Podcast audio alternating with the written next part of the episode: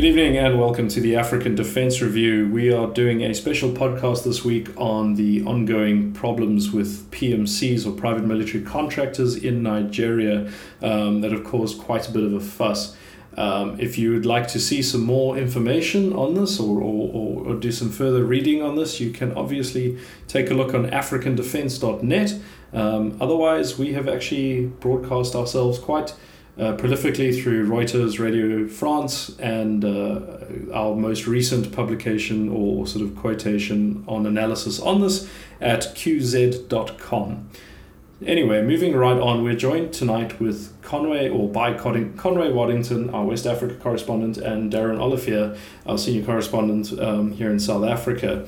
Um, Guys, we're talking today, I think, about three big things uh, about the, the, the PMC debacle that's been playing out for the past two weeks. We could talk about this at length, but I think we're just gonna we, we're gonna focus on three larger aspects out about this that that uh, I think are, are, are quite important. And I think um, going with that, let's just take a little sit rep at the moment and, and see where, what do we know right now in terms of uh, the, the PMC's presence in Nigeria and, uh, um, you know, as of today, what are, what, what are some of the, the, the most interesting or most important things that we've, we've seen uh, today? Um, Darren? So the first thing we've seen is actually quite cool. It's a video out of Nigeria showing the, what they term the 72nd Strike Force driving around in REVA Mark 3s or REVA 3s. Uh, previously, this was unknown. We, we'd only heard of Nigeria acquiring REVA ambulances with some rumors of REVA 5s. Uh, why this is important is because the vehicles are clearly the same vehicles that were photographed with um, what were believed to be PMCs uh, driving through Maiduguri uh, a few days ago. So it seems that we have at least um, confirmed that that photo was genuine and that the vehicles themselves do belong to the Nigerian army. What that means in terms of who was riding them, we, don't know yet, but um, it's clearly the same vehicles and the same unit. So I think based on that, we, we also know some more information about these armored vehicles. Obviously, you said the, the REVA Mark 3s, and I think what's important or, or what's interesting about this is, is just where they might have gotten these these obviously the South African manufactured armored vehicles, but we have only ever as South Africa exported REVA Mark Fives to Nigeria, to the ambulance variants, at least from from from what can be gained on public record. Um, where, where do you suppose the Mark Threes came from, Darren? That's a good question, but uh, seeing as though Nigeria was able to acquire what appeared to be brand new REVA ambulances and Mark V, from what we've sort of heard or seen, it's not impossible to believe that these also came from ICP, the company in South Africa that makes them. I'm not aware of any other operators who have sold on a large number. I mean, we're talking about at least probably 15 vehicles here.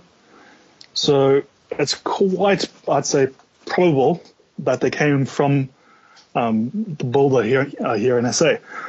Um, which even raises the possibility, if they are brand new, that the people seen inside the vehicles might even have been uh, trainers from ICP. Uh, ICP obviously is Integrated Convoy Protection, the company that makes the REVA. Obviously, that, that's all just uh, speculation. Of course, yeah. Um, and I think uh, I guess we we'll see when the the the NCAC uh, register for 2015 comes out because obviously we you know we, we won't see any recent you know very very recent transactions that have occurred. Um, I, I guess I probably should have said that to begin with, but uh, an interesting thing then is if that's the case and they came from South Africa, that also lends credence to the the official line that these guys are here to train Nigerian forces in the new equipment and you know weapons and things like that that they've been supplied with because there simply wasn't enough time for them to do it behind uh, behind the front lines that these things have literally been unboxed and uncrated and, and sent to the front line so I think uh, talking about the training aspect, do we? I, I think at African Defense Review, what what do we make of it? Are they really there as trainers or not? Uh, Conway, what do you think? Well, I think the the fact of the matter is, um, all we can do at the moment is speculate. There's there hasn't been any solid evidence that any of those mercenaries or, or PMCs uh, were engaged in specifically in frontline fighting or in training or in technical services or, or any other sort of service. Um, so yeah, we're stuck with with speculating at the moment. But it is worth noting that uh, Leon Lotz, the South African citizen who died, um, he was about 59 years old at the time. And that sort of suggests he probably wasn't involved in frontline fighting. Um, those pictures that surfaced out of Maiduguri showed a bunch of guys, clearly not Nigerian, uh, with weapons, with body armor, um, in sort of camouflaged outfits. Um, so yes, you could say, well, then they look like they're involved in, in the fighting, but they could also just have have easily have been technicians wanting to to provide their own personal security. Um, they could have been training, they could have been advising. Um, so a lot of speculation. Um, it is worth thinking about what the the, the South African or ex SADF mercenary could potentially provide to Nigeria, though, in terms of advising services, in terms of training. Um, you know, maybe that maybe that's one area that we can sort of speculate a little bit more on. Mm, but throughout all of this, I'm sort of I'm hinting at as much caution as possible because there is an awful lot of speculation of wild, rampant speculation going on about who's there and what they're doing. Um, if I see one more headline about executive outcomes running their own war in Nigeria, I'm probably going to lose my mind. I, I, t- I tend to agree with that. I think um, in terms of actual tr- trigger pullers um, in Nigeria, there's plenty of those in the Nigerian army, the Chadian army, and the Nigerians running around there. You know, there's there's no shortage of people wanting to shoot at Boko Haram. Um, that doesn't require a particularly nuanced set of skills. But um, Darren, your thoughts on this? No, um, I, I, agree with Conway. I mean, um, someone made a comment the other day. They said, you know, uh, when it's Europeans or Americans making use of these guys, they're PMCs, but in Africa, they're always mercenaries. And uh, it's, I think it's valid because at, the, at, this point, we don't actually have clear evidence that they are engaging in direct frontline fighting. Uh, again, we don't know what they're doing. You know, we, to say that they, they, are training or they are fighting would be completely incorrect. But looking at the, the guys' ages, looking at the the typical um, uh, you know, age of the kind of guys who are involved in executive outcomes, it doesn't seem likely that, that they are, as you said, the the, the, the trigger pullers on the front line. Um, you know, I, think it'd be very nice if we get some more detail coming out, so we could have a, a clear view on this. Because you know, not, not only does this have a, well, an issue around Nigeria, but uh, if these guys are, are, providing training and, and services such as that, they aren't technically mercenaries under SA law. Uh, it's only once they migrate to providing direct fire support and, and frontline fighting that, that they become sort of um, defined mercenaries. So this is, distinction is very important to make. Uh, I agree 100% in that. And I've, I mentioned in certainly in the, the Quartz, the QZ.com article uh, this morning, that these guys if they are doing training, if they're doing capability and, and sort of familiarization with equipment and things like that, I mean, that's something that certain um, departments of, of various state parastatals in South Africa do uh, as well. You know, Mechem, for example, uh, you know, Denel, uh, division of Denel, they do demining services all around the, the, the African continent and beyond. Um, which I think if this was done by anyone otherwise, there, there, there would be the same kind of noises made. And I, I cannot emphasize noise enough. I do, I do think there's very little, very little substance behind behind the allegations. If and again, because of a sheer lack of solid information here, the big if is if they are training and, and doing as you say. Um, yeah, I mean, I agree with you. I, I don't think they're they're breaking any laws.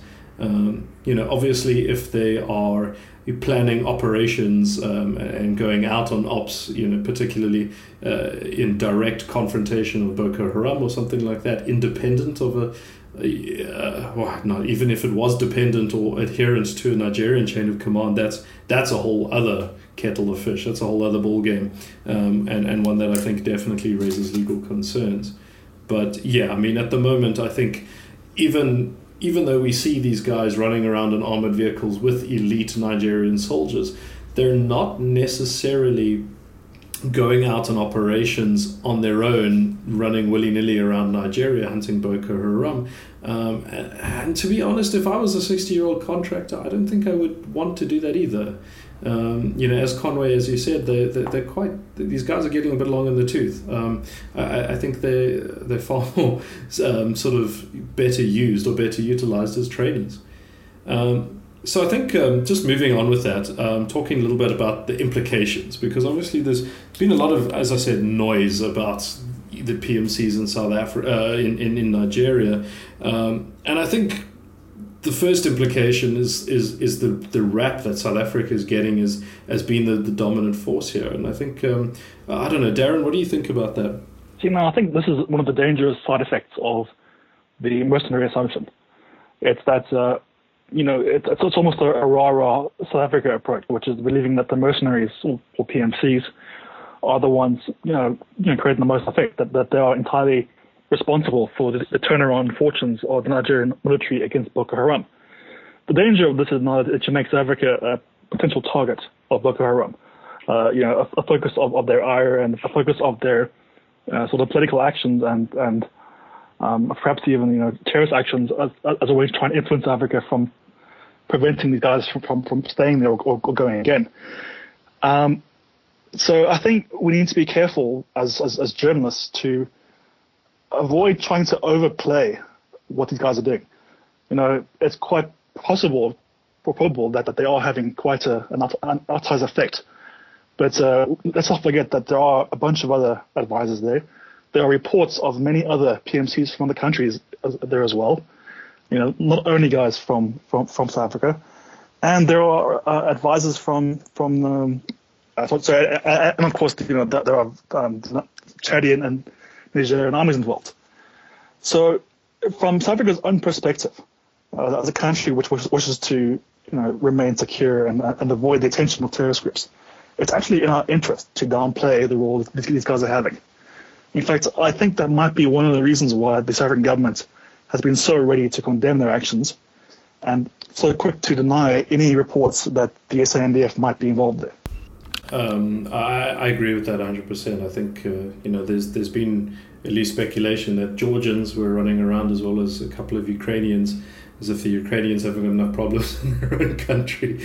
But um, yeah, so I, I, think definitely this is not a, it's not just a South African show. And, and, and as you say, the significance is questionable, I think.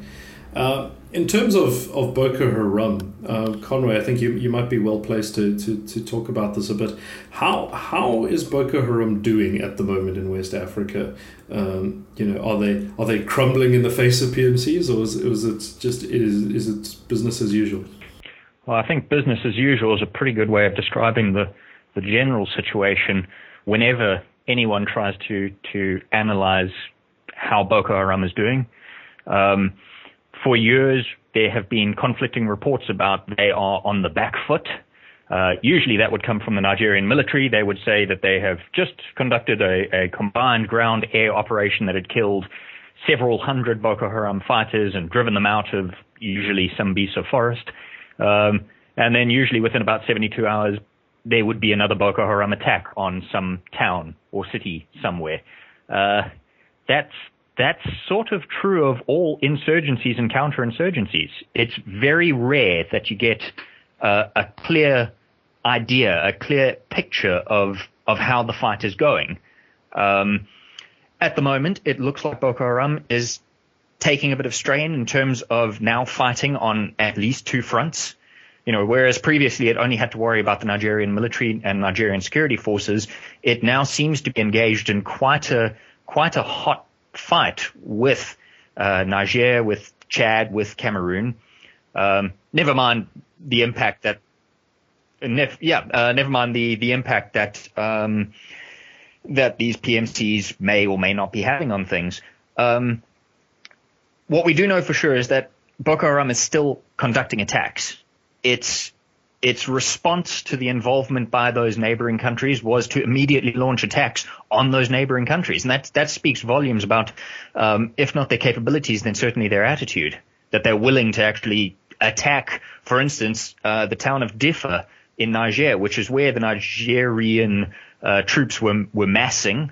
Um, that's exactly where Boko Haram went. And, and that's, that's a pretty aggressive move, um, which should give some indication of of you know what Boko Haram thinks it's capable of doing at least. And at the same time, they're still launching numerous terror attacks. Uh, so aside from the, the, the, sort of military styled attacks uh, on actual uh, security forces and then the raids on villages and towns, they're still conducting this this very um, high tempo campaign of terror bombings.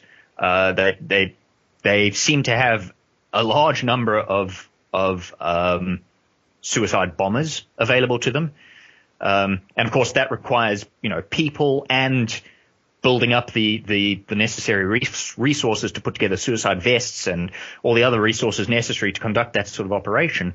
They they're still doing that. So in that sense, they don't seem to be um, losing the abilities that they had. They they haven't been degraded in any notable way at the moment, which of course is what uh, Nigeria's neighbors desperately want and what Nigeria desperately needs. Um, remember, those elections are those postponed elections are just around the corner now, and the whole point of postponing the elections was to provide breathing room for the Nigerian military to degrade Boko Haram sufficiently that uh, that those elections could be held, you know, relatively safely. I don't think that's happened yet. Um, so yeah, that that would be the the sort of the, the incredibly vague analysis at this point, but that's unfortunately all we can really go off of, you know, at this time. Absolutely. And then uh, Darren, I think uh, do do you think South Africa, and in you know as a country, not as a PMC, uh, uh, exporting uh, country, uh, do you think we're going to get any blowback from this? What are your thoughts on that? Well, I think at this point, probably unlikely. Uh, South Africa is just a bit, a bit player in this. Um, you know, aside from, from, from needing to be sort of cautious. Uh, but you know, the fact that we don't have troops deployed, we, we aren't that involved uh, directly.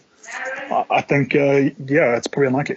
Well, guys, um, thank you very much. I think that's that, that that's about it for the moment. I mean, again, we could talk about this at length, but I think uh, we're just going to focus on the, uh, I, I, think the important bits um, at the moment. Mercenaries or PMCs always make for very juicy gossip, but the problem is you create a lot of noise. Um, in the media with very little signal. So, if you've been listening this far, hopefully you've got a little bit of signal um, and a little bit less noise. Um, if you didn't listen to the introduction, this was the African Defence Review podcast with John Stupart, the editor, Conway Waddington, and Darren Olivier. Um, you can follow us at African Defence. Um, and uh, or the, the website, I should say, um, africandefense.net with a C or an S. It's up to you and your country spelling, i.e., America. Um, good night and uh, keep up.